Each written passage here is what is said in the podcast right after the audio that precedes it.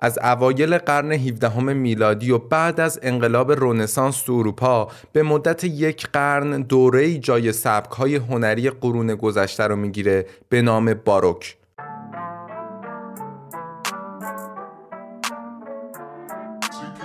سلام. امیدوارم که حالتون خوب باشه. من بزرگ مهرم و با قسمت جدید تاریخ معماری در خدمتتونم.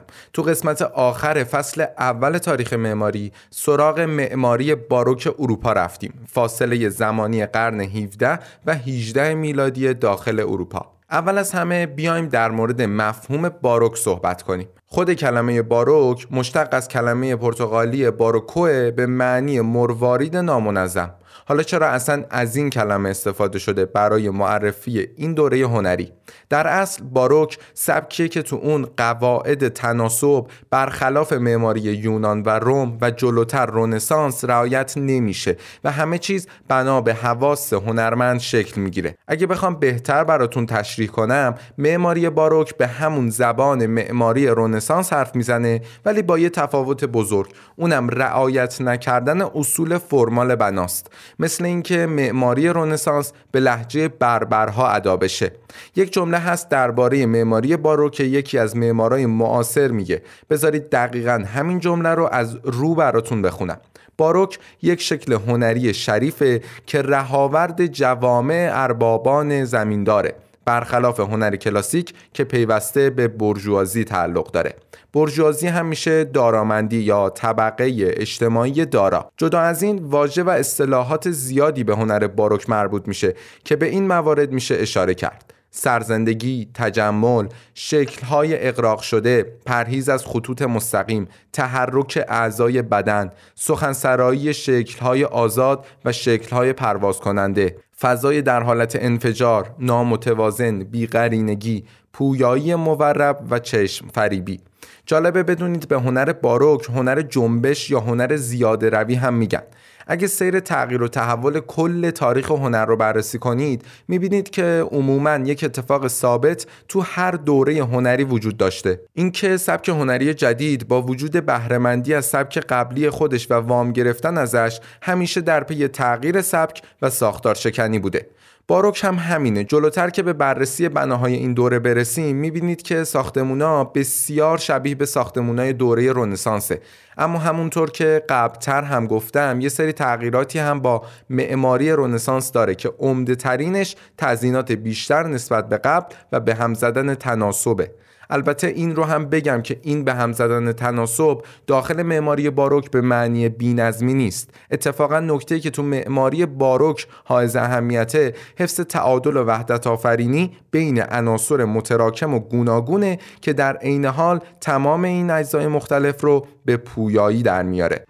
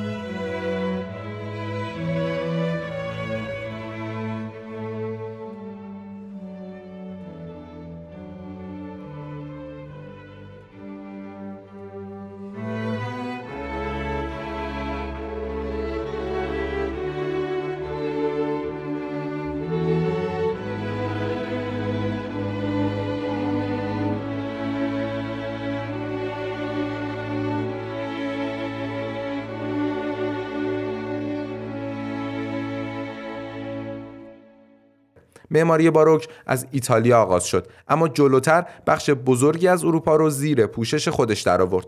از اولین معماری های این دوره میشه به کلیسا و میدان سن پیتر اشاره کرد که اگه قسمت قبل رو در مورد معماری رنسانس شنیده باشین می‌دونید که این کلیسا در اصل توی اون دوره ساخته شده ولی تو دوره باروک تکمیل شده و میدون بزرگی در جلوی کلیسا برای اون ساخته شد.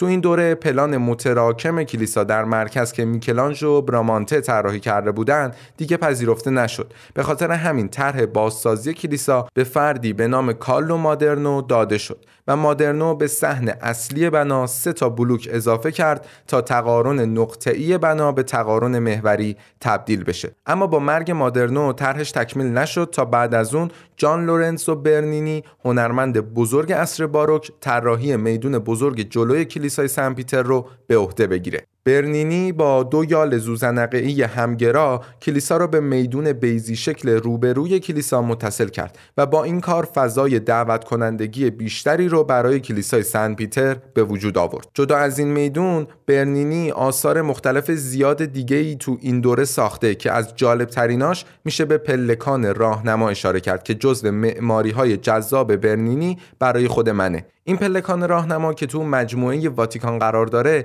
از طرح خاصی پیروی می‌کنه به طوری که وقتی از طرف پایین پله به طرف بالا حرکت می‌کنیم از فاصله بین دیواره های جانبی و ستون ها به صورت همگرا کم میشه و با قرار دادن نورگیری تو انتهای پاگرد پلکان حالت روحانی خاصی از عروج و از پایین به بالا حرکت کردن به سوی نور رو برای ما تداعی می‌کنه.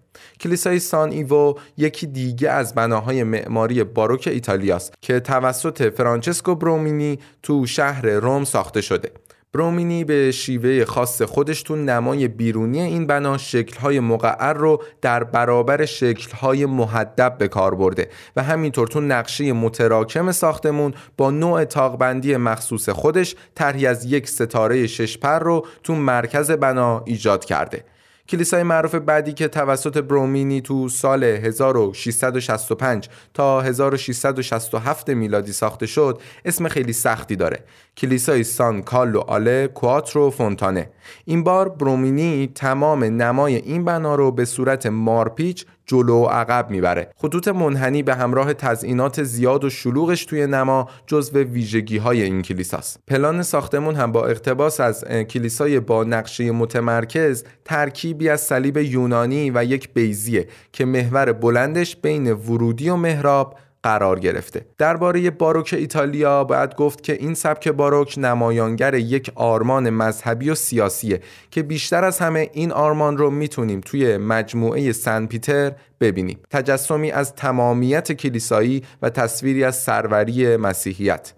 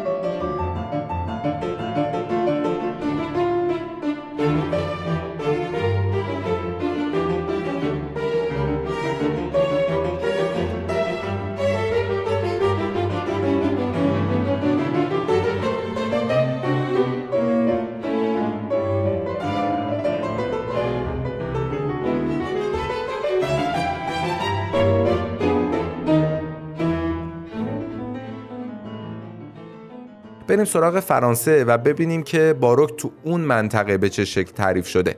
تو معماری باروک فرانسه به تزیینات داخلی بنا بسیار بیشتر اهمیت داده شد و از مصالحی مثل چوب، گچ، فلز و شیشه در کنار هم با وحدتی کم نظیر داخل بنا استفاده شد. برای مثال میشه به مجموعه کاخ ورسای اشاره کرد که جز مهمترین بناهای دوره باروک اروپاست. قسمت های زیبای این کاخ مثل تالار آینه گالری روگلاس و نمازخانه سلطنتی همه و همه جزو فضاهای داخلی کاخ هستند که می‌تونید اهمیت فضای داخلی رو از روی این موضوع متوجه بشین. کشور بعدی که داخلش معماری باروک رو بررسی می‌کنیم انگلستانه. یکی از شاخصترین بناهای این منطقه هم کلیسای سن پل توی لندنه که توسط کریستوفر رن طراحی شده.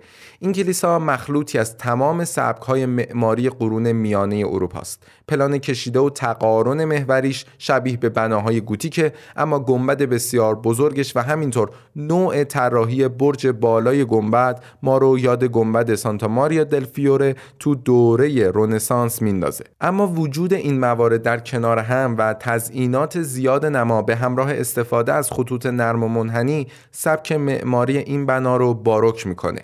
جدا از این بناها و مناطقی که ازشون براتون گفتم معماری باروک توی کشورهای دیگه ای مثل هلند و اسپانیا هم رواج پیدا کرد و در مجموع معماری باروک تا اواسط قرن 18 هم رونق گرفت. اما از اواخر سده 18 هم معماری پا به عرصه جدیدی گذاشت که توی فصل دوم تاریخ معماری حتما در موردش مفصل صحبت خواهیم کرد. اما قبل از پایان این قسمت دوست دارم مقداری در مورد پیکر تراشی باروک صحبت کنیم. چون در واقع هنر اصلی باروک رو باید پیکر سازی و پیکر تراشی بدونیم. البته که معماری و نقاشی باروک هم بسیار برجسته است. اما هنر پیکر سازی تو این دوران نکات جالبی برای گفتن داره. پیکر تراشی باروک به دو نظام معطوفه. یکی شمایل نگاری مسیحی و دومی شمایل نگاری اساتیری. شبیه سازی به استثنای تک چهره پردازی دائما تو پیکر سازی باروک حضور و برتری داره. برای مثال برنینی که قبلتر هم اسمش رو آوردیم تو این دوره مجسمه ای می‌سازه به نام مجسمه داوود. جالبه بدونید میکلانش هم تو دوره رونسانس یک مجسمه ساخته که اسم اون هم مجسمه داووده. اگه این دو پیکره رو کنار هم بذارین کاملا می‌تونید تفاوت این دو سبک رو متوجه بشید. مواردی مثل راستقامتی و اوریان بودن مجسمه داوود میکلانج جای خودش رو به خطوط منحنی و انحنا به همراه جزئیات بیشتر توی مجسمه داوود برنینی داده.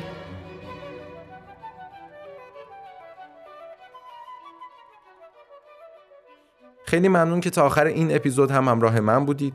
خوشحال میشم اگه نظری انتقادی و یا پیشنهادی دارین برای ما کامنت کنید فصل اول تاریخ معماری توی 18 قسمت تموم شد و ما بعد از این کم کم وارد دوره مدرن معماری میشیم. در آخر هم اضافه کنم که محتواهای تصویری این پادکست هم می‌تونید تو کانال یوتیوب ما به آدرس timelessroom.architect مشاهده کنید. خیلی ممنون از همراهیتون. خدا نگهدار.